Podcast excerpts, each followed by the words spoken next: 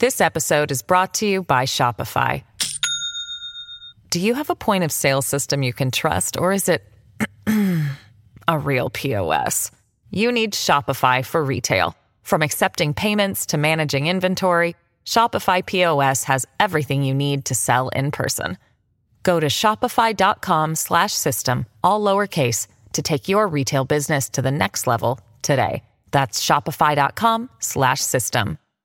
Hello, everybody. This is Marshall Poe. I'm the editor of the New Books Network. NBN listeners like to read books and buy them. So we thought we'd tell you that right now, our friends at Princeton University Press are having a remarkable site wide sale. You can get 50% off books, including ebooks and audiobooks, with the code 50, F I F T Y, at checkout until May 31. You can save some real money on Princeton University Press books. I encourage you to go there and check it out. Welcome to the New Books Network. Good day. Welcome to New Books in History, a podcast channel on the New Books Network. My name is Dr. Charles Coutinho of the Royal Historical Society. I'm a host on the channel, and today we are pleased and honored to have with us Professor Robin Prior. Professor Prior is Professorial Fellow at the University of Adelaide. He is one of the leading historians of the British uh, experience of the two world wars of the 20th century and today we are discussing his latest book, Conquer We Must, A Military History of Britain, 1914 to 1945, published by Yale University Press. Welcome, Professor Prior. Thank you very much, Charles. Professor, what is the thesis of your book? There, there are two theses really in the book. Uh, the first, uh, and this goes to the title, Conquer We Must, was that once Britain had gone to war, both in 1914 and 1939, on both occasions, I must say, gone to war rather reluctantly. But once at war, it, the implacable nature of their resistance, uh, of their prosecution of the war to uh, the bitter end in both cases struck me uh, as interesting in a liberal state, a liberal democracy. So that's the first thesis. The second thesis is what role did politicians trying to direct this war play in a liberal democracy as against the military? Uh, what were their relations uh, like? Um, how did they manage uh, to do it? What happened uh, in a liberal state where the uh, ultimate arbiters uh, of what happens are the politicians. What happens when they disagreed with the military, and what happened actually when they agreed. So they're the two theses of the book. Would it be correct to say that you still adhere to what one may describe as the neo-Fischerite thesis of German prime responsibility for the outbreak of the Great War?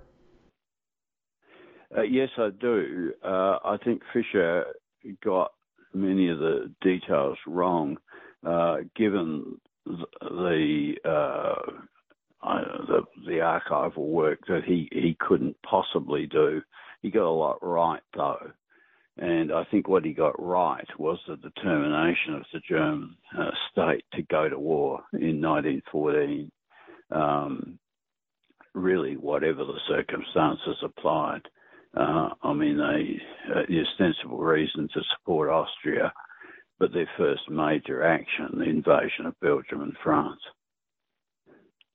It's hard to get around that. How prepared was the BEF for the war that was fought in 1914 to 1918? Uh, look, in some ways, they were. It was a well-trained uh, gr- group, a small uh, army, uh, 140 odd thousand. Um, they were well trained. Um, they were fully uh, motorised, the only army in 1914 to be so. Um, but the, the, the problem was they were in a way well trained to fight the Boer War, the South African War, the last war that they'd fought in what they found in 1914 very rapidly uh, was that this was a different kind of war. This was a war dominated by uh, machines in the form of machine guns and artillery, and that became obvious from the first encounter the BEF had at the Battle of Mons in uh, 1914. And the rest of the war really is a playing out of that theme. Uh, this is a, a machine dominated war, quite different from anything the British had fought up until now. It caught my eye reading the book that you don't employ once the expression the learning curve thesis. Is that because you don't adhere to that um, uh, concept as it relates to the British experience of the two world wars? No, I, I think it's simplified matters to the point, frankly, of desperation. Um, lessons were learnt uh, apparently, then they were they were apparently forgotten. It's such a jerky process uh, for the British. Um, uh, they they learned, for example, very early in 1914 that cavalry charges uh, against entrenched uh, um, weaponry and, and, especially machine guns uh, is is futile. They learn that, but they keep doing it. Um, they learn that the way to uh, demolish a trench line is to have very careful calculations of the artillery resources that you have, then they forget it. This sort of thing happens right throughout the war until uh, August 1918, when lessons learned uh, at last stick. So I think describing anything as a learning curve does a great deal of disservice to what was a very flawed and jerky process. How would you rate the top British commanders of the BEF in the Great War? Um, it, it's a good question. It's a good question that, uh, and it's far too simple simple to say uh, to use the line led by donkeys, uh, which which is which came as a popular usage some years ago. Um, these men were grappling with um, uh, with a, with a war they didn't expect a different kind of war. Um, they got a lot of things right.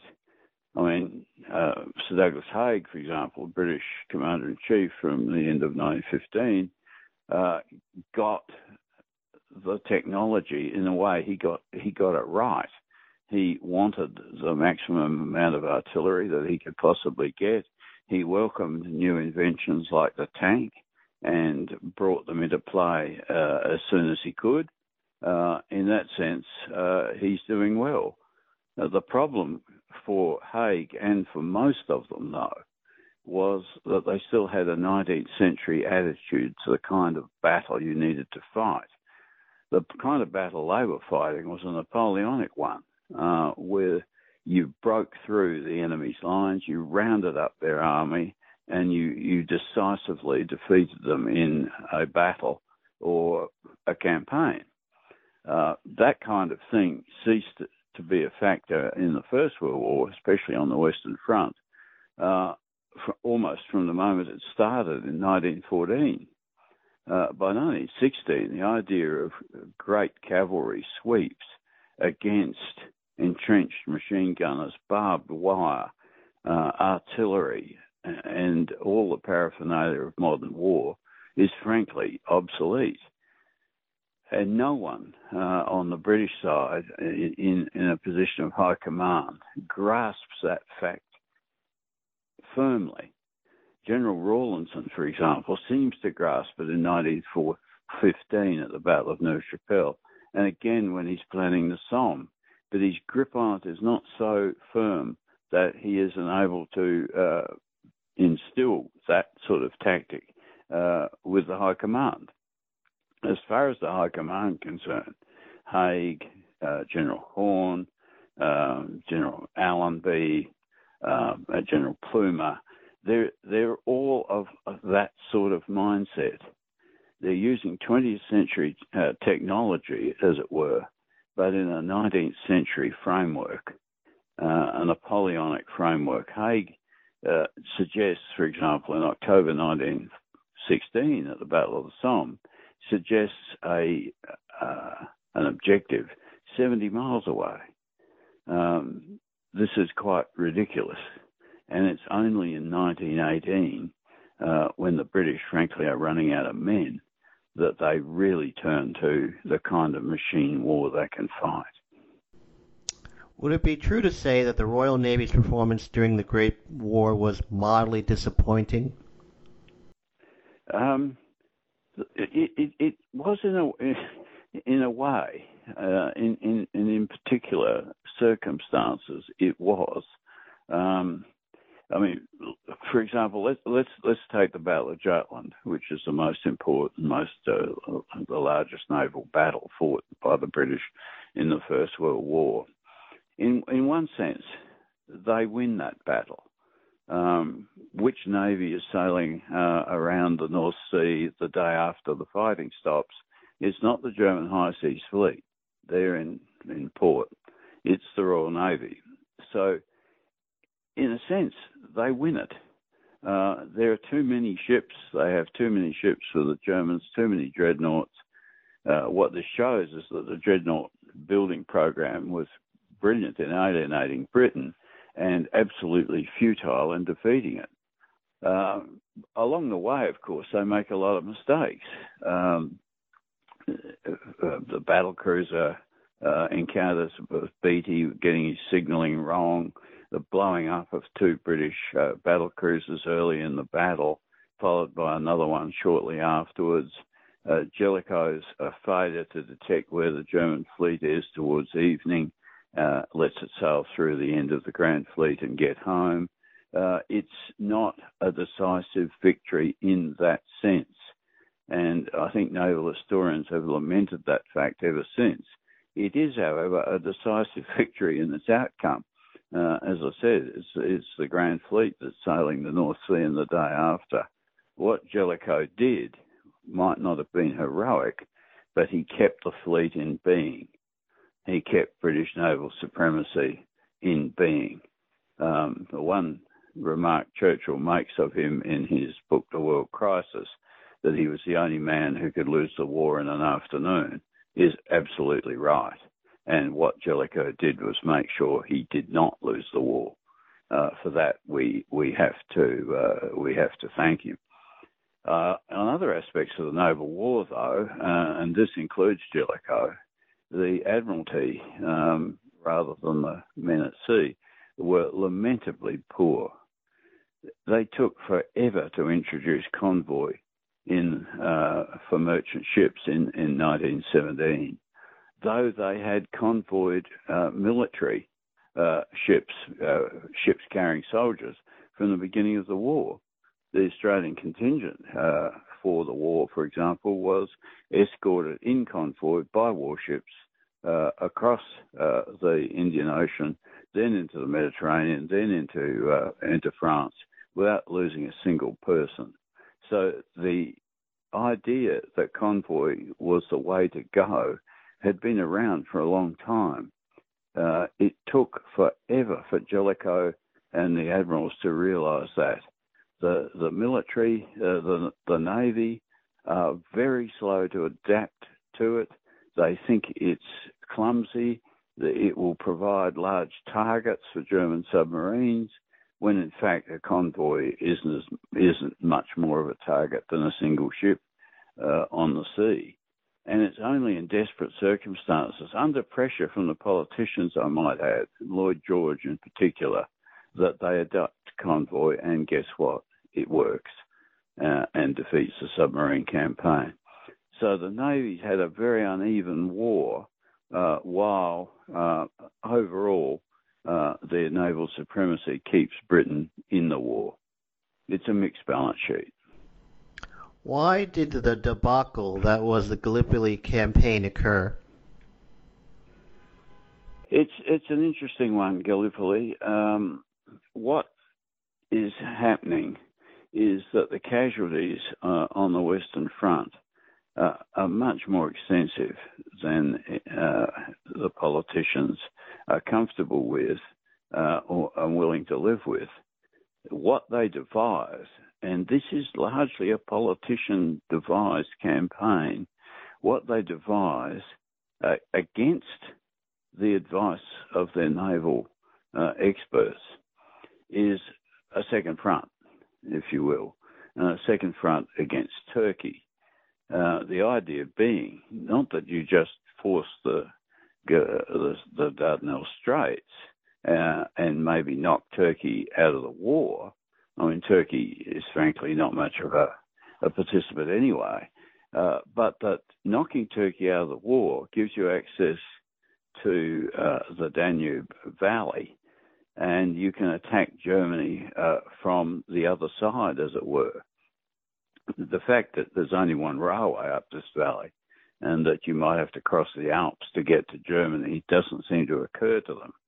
So the idea is uh, war on the cheap, uh, knocking uh, a lesser enemy out of the war, but then grappling with Germany in any way that is not the Western Front, um, attacking Germany from the rear. It's never going to work. Uh, there is never going to be enough soldiers. Even if there were, they couldn't be supplied the whole idea is cockeyed, and the politicians eventually realise that and realise they have to return to the Western Front. Why did Asquith and the rest of the cabinet allow Sir Douglas Haig to go on with the Battle of the Somme? Yeah, that's a that's that's a very good question. Um, they're very reluctant uh, while Haig is planning the Somme. They're reluctant to give him permission uh, to even start the battle. They seek assurances from the Minister of Munitions, who is Lloyd George, at this point that uh, there are enough guns to break through um, the uh, German front. Uh, Lloyd George, not of course realizing how Haig is going to use his guns, um, says yes, the number of guns he has is unprecedented. And that plays some role in uh, allowing the war uh, council to make the decision to go ahead with the Somme. When it does go ahead, this is this is where the puzzle really really starts. I mean, sixty thousand casualties on the first day, twenty thousand dead. Uh, would you think be enough to sober any civilian leadership into thinking that this is not a good idea? That's not what happens. There's hardly any discussion in the War Council uh, about the first day of the Somme. And what there is tends to be, well, you can't make omelets without breaking eggs, that kind of argument. The fact is, though, that the, the, the killing goes on, um, and the politicians do nothing. The casualties on the first day of the Somme, we, we, we know well, they're 50% of the troops uh, involved. What is not so well known is that for the rest of the Somme campaign, which lasts uh, from July until November, the percentage casualties is exactly the same for the whole battle, 50%. Um, the uh, what disguises that is the numbers involved in any particular day are not as big as the first day of the Somme. They're smaller, but the percentage casualties is the same, 50% day after day after day. In August, Haig asks permission from the War Council, from the politicians, uh, to continue the battle. And they don't even answer him. There is no answer from them at all. And Haig takes this as permission to go on, which, which is reasonable enough from his point of view. It, it's a difficult one. Uh, Asquith, in particular, is not familiar with military matters. He's never had much to do with the military in his pre war premiership. Uh, he is reluctant to intervene, in, in particular, uh, on matters of high command. Um, he's done it once. He sacked Sir John French, who's the original leader of the BEF, and put in Sir Douglas Haig. Having put him in, um, it's a brave politician, I think, who would have sacked him six months later, uh, and that plays a role as well. The only person who actually can work out what's going on is Winston Churchill, uh, who realizes from leaked War Office sources that the British are suffering many more casualties in the Somme than the Germans. He points this out to the War Council, who are not in the slightest interested. Um, they just allow the battle to continue. It is one of the wonders of the age that uh, the leaders, the liberal leaders in a liberal democracy, allow this kind of slaughter to go on uh, for five months. Would it be true to say that the BEF did not have the same morale problems that the other Great War armies had in 1917 1918? And if that is the case, why so? Yeah, it's again an interesting one.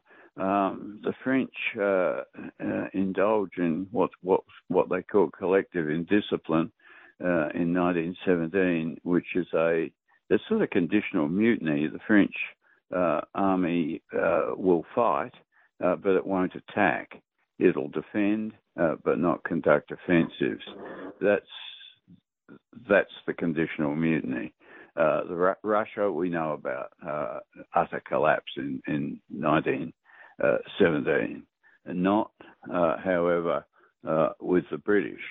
Um, there is there are mutterings in the British Army picked up by the letter censorship during the Battle of uh, Passchendaele in 1917 that the army is not happy with the way things are going, but it never uh, goes any further than this. Um, the, the best argument I've heard about for this is that the the British Armed Forces are positively integrated into, into British society. That is, uh, there is no great split between the military and, and the politicians uh, in an existential sense. That uh, the, however poorly the uh, soldiers perceive the high commanders doing, they don't think of them in any sense as the enemy, as they clearly did in Russia and to a limited extent in France. So um, I think it, it, what it shows is that British society is is more solid, more integrated, uh, and perhaps this is because it's it is, after all, uh, a liberal state where, although not all have the vote by any means, uh, the, the, the feeling is that the, that the leaders are in many ways responsible to the people. How would you rate the B, BEF's performance during the Ludendorff offensives of the spring of 1918? Yeah, this this is uh, this is interesting. Um, Ludendorff, as we all know, makes colossal gains in Western Front terms uh, in his offensives from March uh, through to July 1918. Uh, 50 miles uh, gained. This is cosmic in Western Front terms. Uh, yet the BEF does not collapse. They, they conduct a slow and steady uh, retreat. There is uh, no collapse, no division of the of the army disintegrates. Um, divisions around them are disintegrating, like the poor uh, two Portuguese uh, divisions that happen to find themselves for reasons I'm sure they didn't know, uh, on the Western Front. But the British don't collapse. They retreat, and as they retreat, they are retreating onto their supply bases. They are retreating, uh, in, in a sense, back to where their stores of artillery are. And the further back they go, the more solid that artillery support becomes. So there's no reason, in a sense, for them to panic um, they are obtaining more firepower in their retreat than the Germans are gaining firepower in their advance. Um, the Germans, in fact, are outrunning their artillery support, uh, which is the factor that's allowed them to make the breakthrough in the first place. So um, we have a, an army, yes, it's in retreat, uh, but there is no need uh, to panic. So the British Army does exceptionally well in the north, where they're close to the Channel ports and they need to keep the Germans away from those ports. Uh, they are solid. There's hardly a, a, a, mile of retreat up there. Further south, where they're pushed back 50 miles, it doesn't particularly matter that they lose that territory. It's not vital. In fact, a lot of it is the old battleground of the Somme. And the Germans, what the Germans are doing in advancing there is inheriting a wasteland, which makes the supply of their own armies even more difficult. So the British do well in the Ludendorff offensives, even though they're pushed back.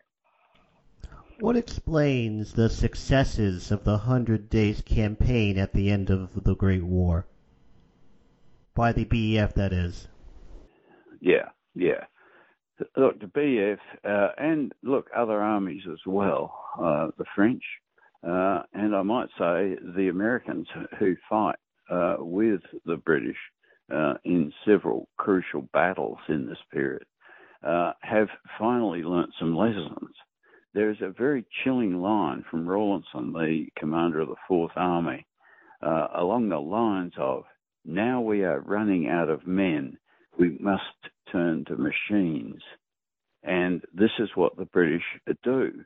They're, they're sort of forced to do it by uh, Lloyd George, by the civilian government who is withholding um, uh, potential troops from them uh, and keeping them in civilian employ. They're, doing that for two reasons. One is uh, that uh, these people are needed on the home front to make tanks, machines, uh, machine guns, uh, artillery pieces, and ships in increasing numbers. And sending them into the army would have, in fact, deindustrialized the army. And the other thing is they're keeping them out of the hands of Haig. He can't indulge in any of the huge offensives like the Somme uh, and Passchendaele as he did in 1916 and 17. He's got to smart to fight smarter now, and that's exactly what he does. Um, and for this, he deserves some credit.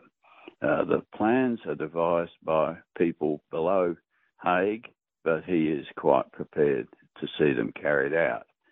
So from August 1918, uh, we don't get any grandiose offensives. We don't get any 70 mile objectives.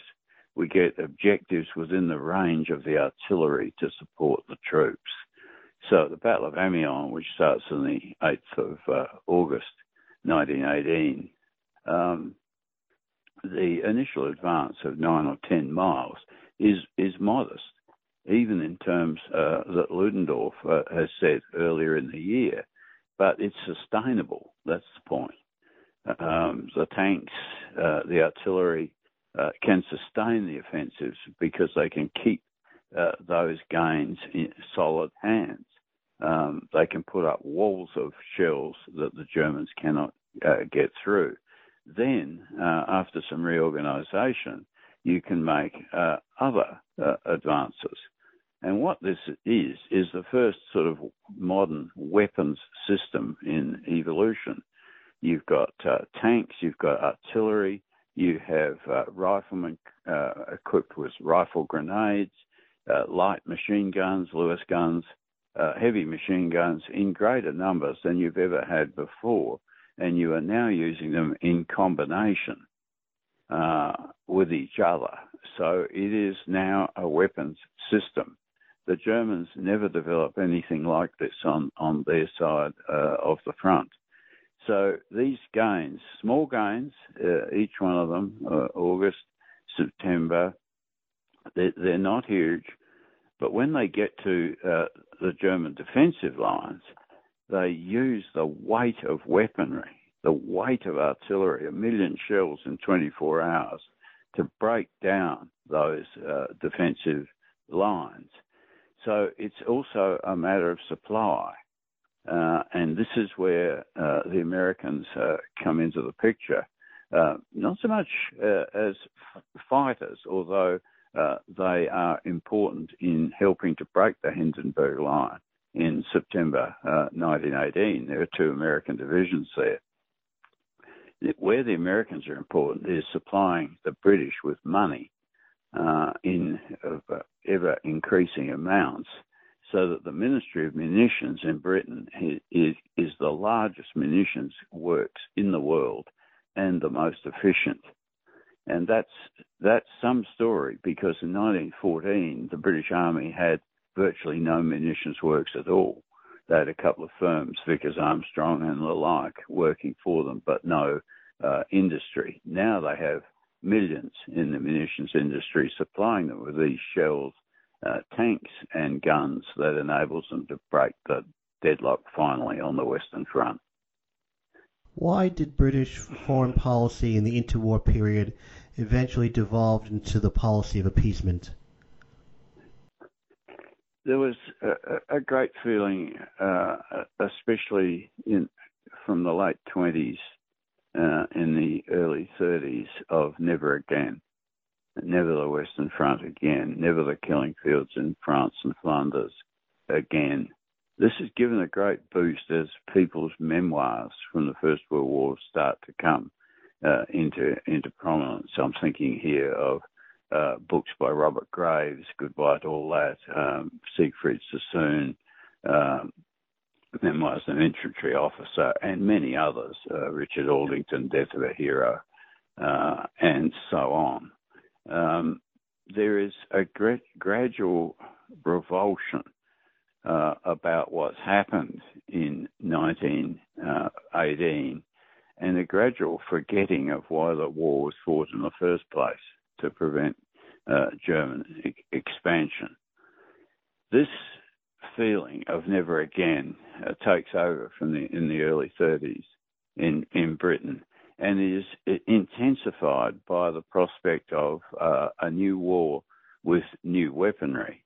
Um, one of the key speeches of the 1930s is made by Stanley Baldwin, the Prime Minister, who says, Whatever we do, uh, whatever we devise, the bomber will always get through. And you get uh, uh, stories and films by H.G. Wells um, showing cities absolutely uh, flattened uh, by bombing. And uh, in particular, it's no secret that most of these cities are, in fact, London.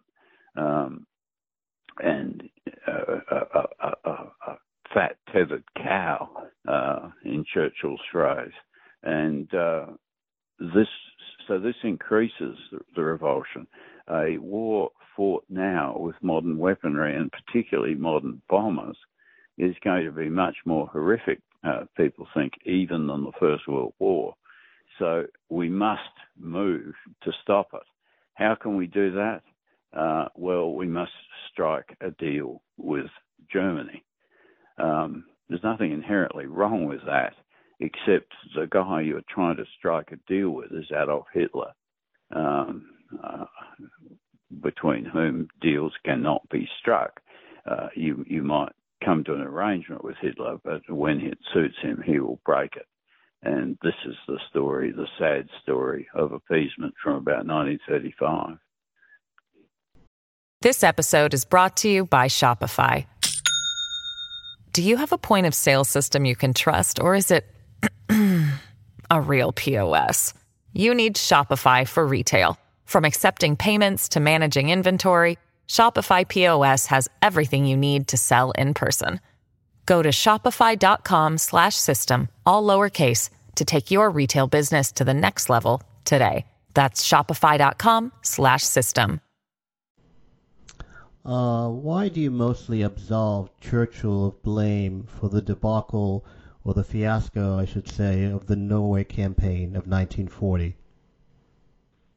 Yeah, uh, Churchill is in a difficult position here um, he doesn't he doesn't do well. Um, the, the, the landings uh, in Norway are in some ways reminiscent of the Dardanelles. They're, they're poorly thought out. They're poorly organised. Uh, nobody knows where the suppliers are going. Uh, often the suppliers go to elsewhere uh, than where the troops are. It's a, a difficult position. But Churchill is not Prime Minister. He's First Lord of the Admiralty. There's a, a huge difference of trying to run the war, which frankly Churchill is trying to do from a subordinate position than one uh, running it a, as Prime Minister. Um, he can't do everything that he'd like to do. Uh, he has to get Chamberlain's approval. Uh, for that, uh, they form a couple of other extraneous bodies uh, which Churchill chairs, but he can't get decisions. Uh, he has to invite Chamberlain to those meetings. Uh, the meetings dissolve into absolute indecision uh, as Chamberlain basically can't decide whether he wants to fight this war to the to the knife or not. Um, so Churchill is responsible for a few things that go wrong in Norway, but he's not ultimately responsible because he's not ultimately in charge. Why did the RFA win and the Luftwaffe lose the Battle of Britain? Yeah, uh, this goes back to uh, the mid 30s and uh, the invention of radar. Um, the radar chain around Britain is absolutely crucial in the, uh, the decision for the Battle of Britain. Uh, it enables Britain to have an early warning, not much of a one, because the Luftwaffe are just across the Straits of Dover. Um, not much of a warning, but enough to get planes into the sky in time to, to meet them. Now, the planes that do get into the sky uh, are, are good.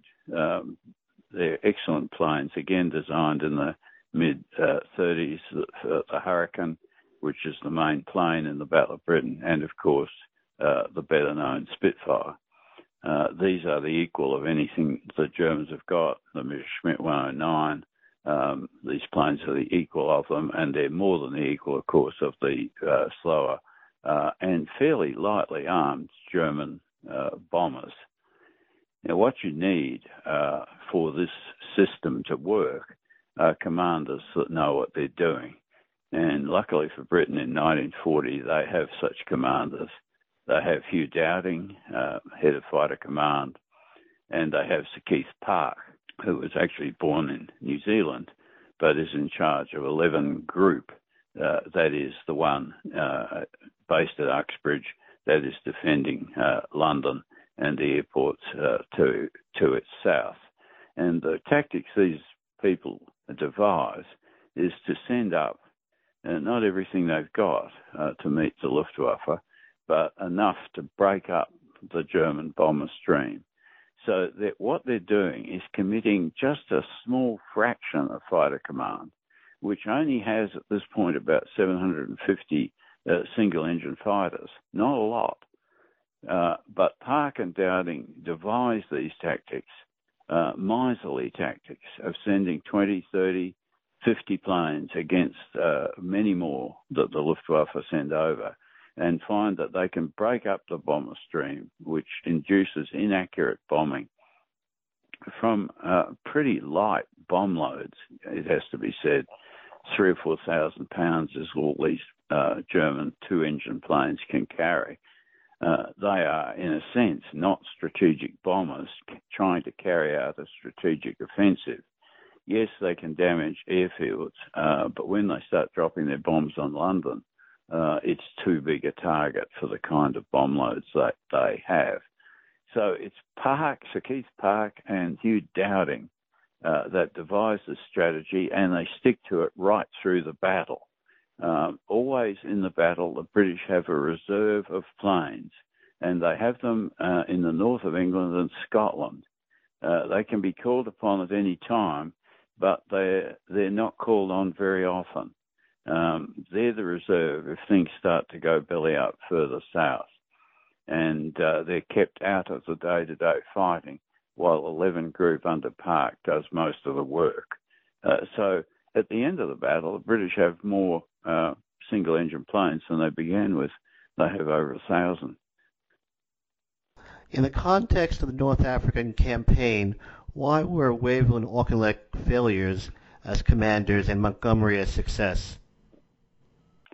Yeah, I mean, Wavell uh, starts off doing particularly well. Um, he uh, he routs the uh, uh Italian 10th uh, Army in 1940 and 41, virtually destroys it. Um, he's using tactics that are not unfamiliar uh, to those who study the battles of 1918.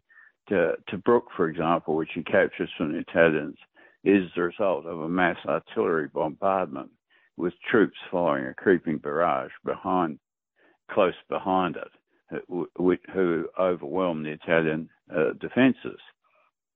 The difficulty comes when you get a, a, an opponent with better weaponry uh, and uh, a more savvy way of fighting the war, which of course you do uh, when Rommel and the Afrika Korps arrive in uh, North Africa. Um, Rommel ha- has this reputation for dashing about the desert in tanks. He actually doesn't. What he does is lure the British onto his tanks, often dug in uh, in the sand and often accompanied by anti-tank guns, including the devastating 88 millimeter gun. Um, the British tanks can't survive uh, this sort of thing, and it's rather the British who go dashing about the desert in tanks. Maybe this comes from the fact that when Britain um, created its tank force, it did it by mechanizing the cavalry. That is, most of the commanders in the desert during this period uh, were cavalry officers in their early days, and they're behaving uh, in their groups of tanks as though they're in uh, a cavalry charge. The problem here is they're charging anti tank guns and dug in tanks, and usually disastrously. The British response to these early reverses from Rommel is to uh, decentralise their um, fighting force even further. They develop armoured columns, uh, small groups of tanks, artillery, and infantry that try and outflank uh, Rommel at various points.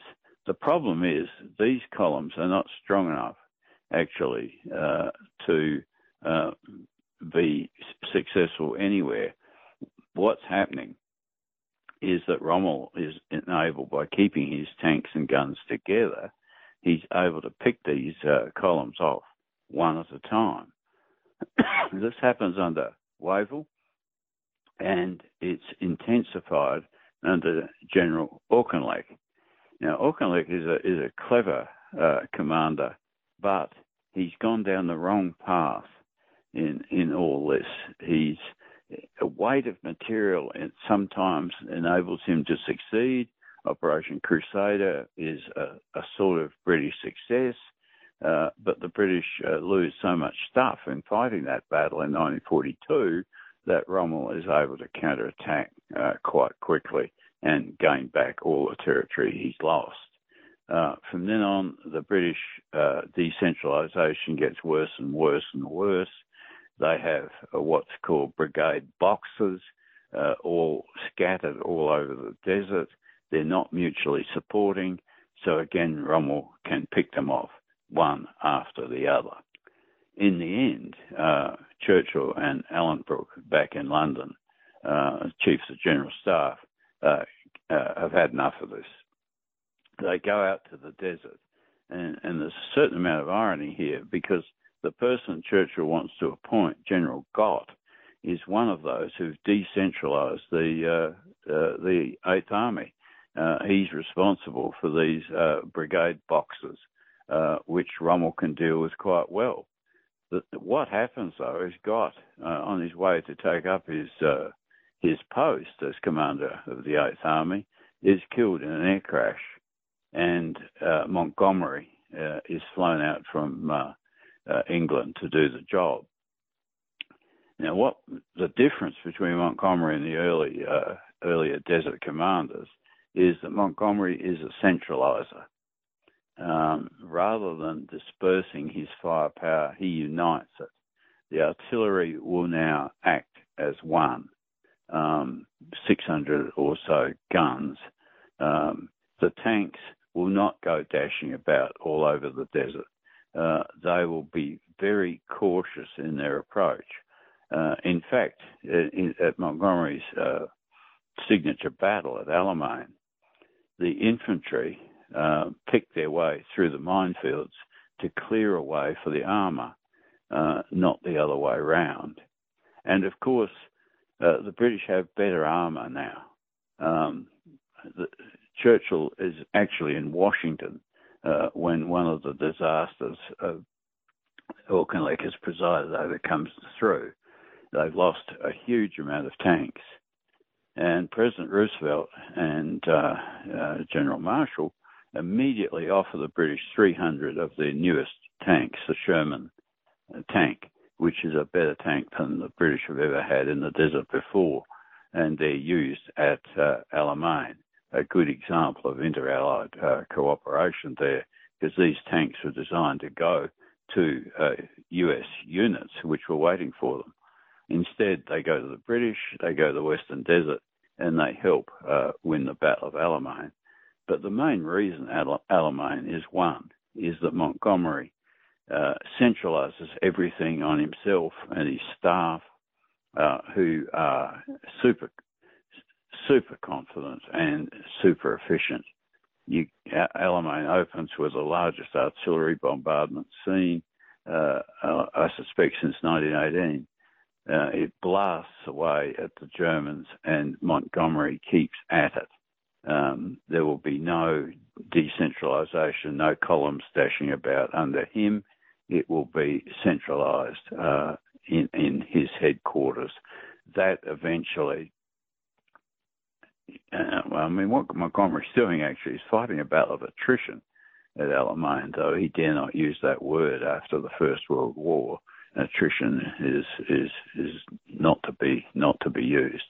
Uh, but that's what he's doing, and gradually he crumbles away uh, the uh, Afrika Korps defences and forces Rommel into a retreat, which Montgomery cautiously follows up, not wanting to this back and forth across the desert uh, that you've had for the last uh, two years. This time when Rommel retreats, it's permanent.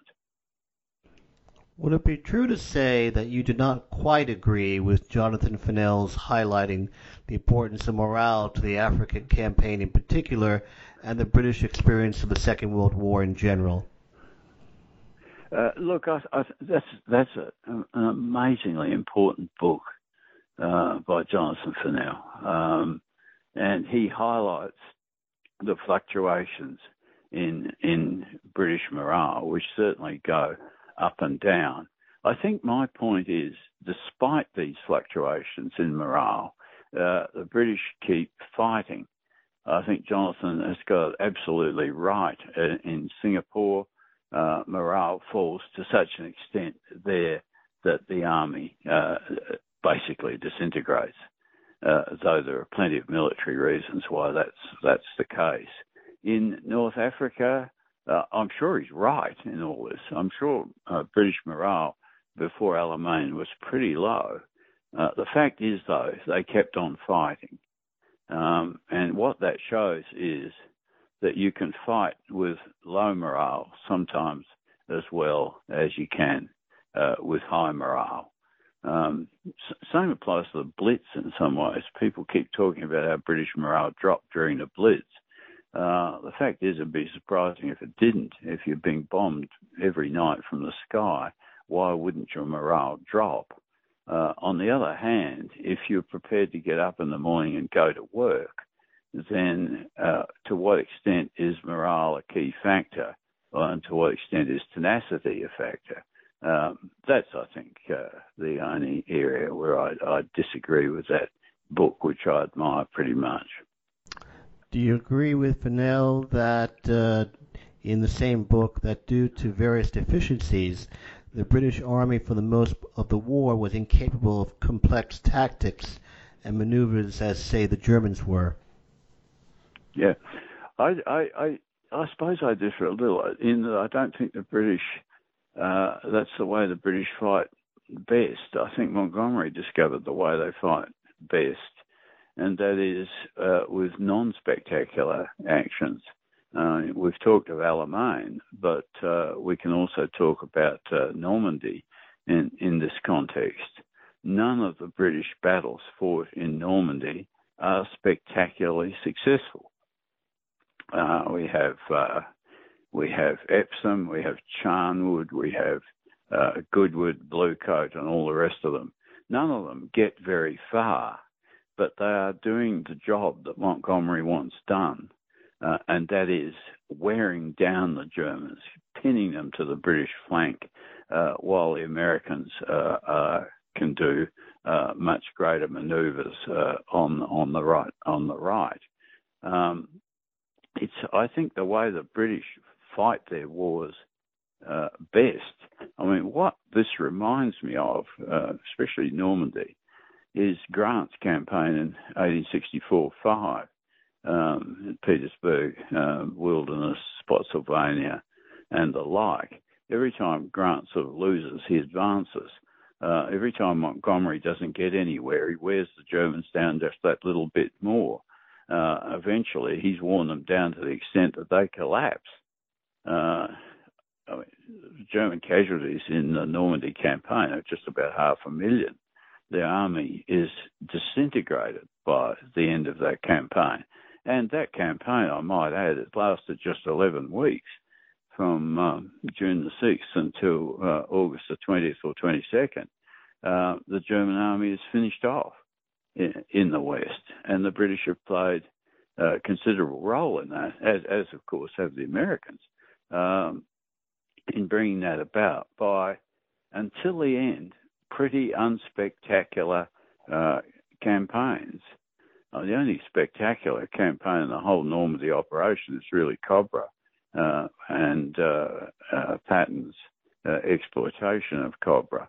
But the wearing down has been done by Montgomery and Bradley in, in fairly ordinary, unflashy, unmaneuverable circumstances but they've done the job nonetheless.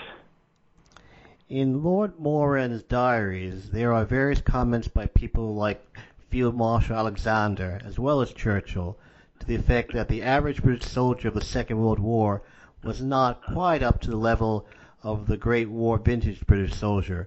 Do you agree? Um, I, I, think they're different specimens um, altogether the uh, the difference that allowed battles like the Somme uh, to take place, the uh, un- unthinking uh, obedience to instruction that that needed, a, a, campaign like that needed, had gone uh, by the time of the Second World War.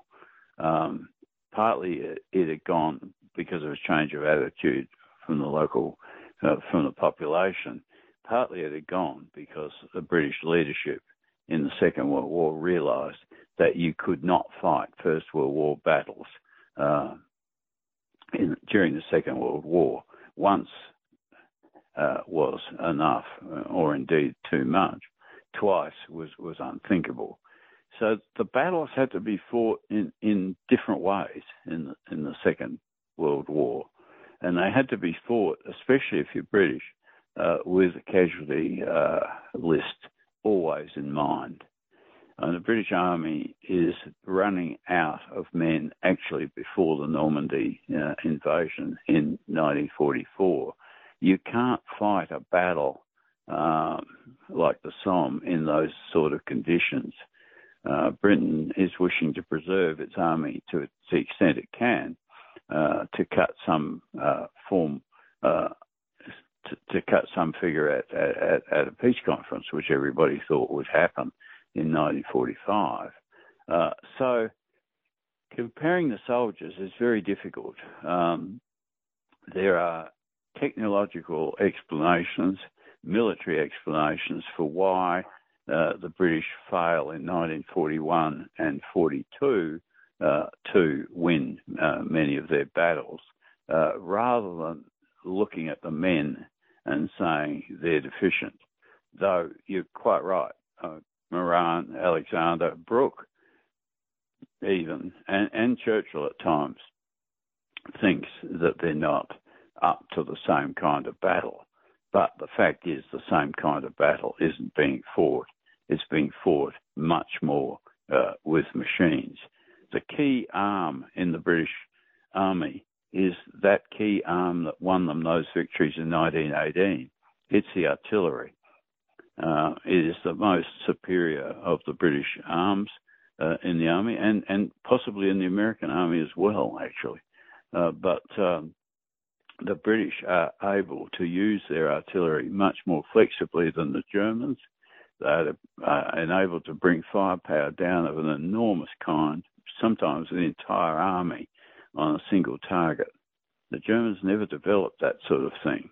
And uh, the British have learnt, in, in that extent, the lessons of 1918 and, and those victorious battles from Amiens on. So I, I don't think it's all that helpful comparing the soldiers of one war with those of another when they are, in fact, in the West fighting a different kind of war. Do you agree with those such as Sir Max Hastings who posit that the average British and indeed American soldier of the Second World War was not as good as his German opposite number? Yeah, no, I agree with Max Hastings on a lot of things, but not that. Um, I'm looking uh, in my latest work. I'm looking at the Normandy campaign, and I'm not finding any evidence to uh, to support that. Uh, I know people have said the Germans have the best tanks, best machine guns, and so on uh, in in that campaign, better than the Americans, better than the British. But uh, to me, uh, the British uh, and the Americans are able to outmaneuver the Germans time after time. I mean, we've got to keep this in mind. Keep that 11 week period in mind. It takes just 11 weeks from June the 6th for the Allied armies in Normandy to smash the German opponents. That's not bad going. Um, 77 days, and you've destroyed the German army in in the West. You must be doing something right uh, to be able to do that, to say the least. Uh, and what I intend to do in this further work is to investigate that issue that you raise, which is uh, pervasive throughout the literature and uh, come to some more definite conclusions. But my interim conclusions are that I, I would disagree with Max Hastings on that point. If you wanted people to take one thing away from your book, Professor, what would it be? It would be, uh, I think, the primacy uh, of, in, in liberal states, in democratic states, the primacy of the, the politicians. They are the ones ultimately responsible uh, to the people for how the war is conducted. And if that means they have to keep sacking generals until they find ones uh, that can win them the war, then that's what it means. Uh, Churchill is often criticised for sacking too many generals uh, in the First World, in the Second World War. You could argue, though, that the political leadership in Britain in the First World War didn't sack enough. Um, I mean, the great sacker of generals, Abraham Lincoln, uh, knew what he was doing. In that sense, he kept sacking them until he fi- found one, um, Ulysses Grant. Uh, so, my the big takeaway to me is that, that policy politicians must be prime in any war conducted by a democratic state. And in Britain, uh, that was the case in both wars. On that observation, I would like to thank you very much, Professor Prior, for being so kind as to speak with us today. You've been listening to New Books in History, a podcast channel on New Books Network. Thank you very much, Professor Prior. Well, thank you for having me. Thank you.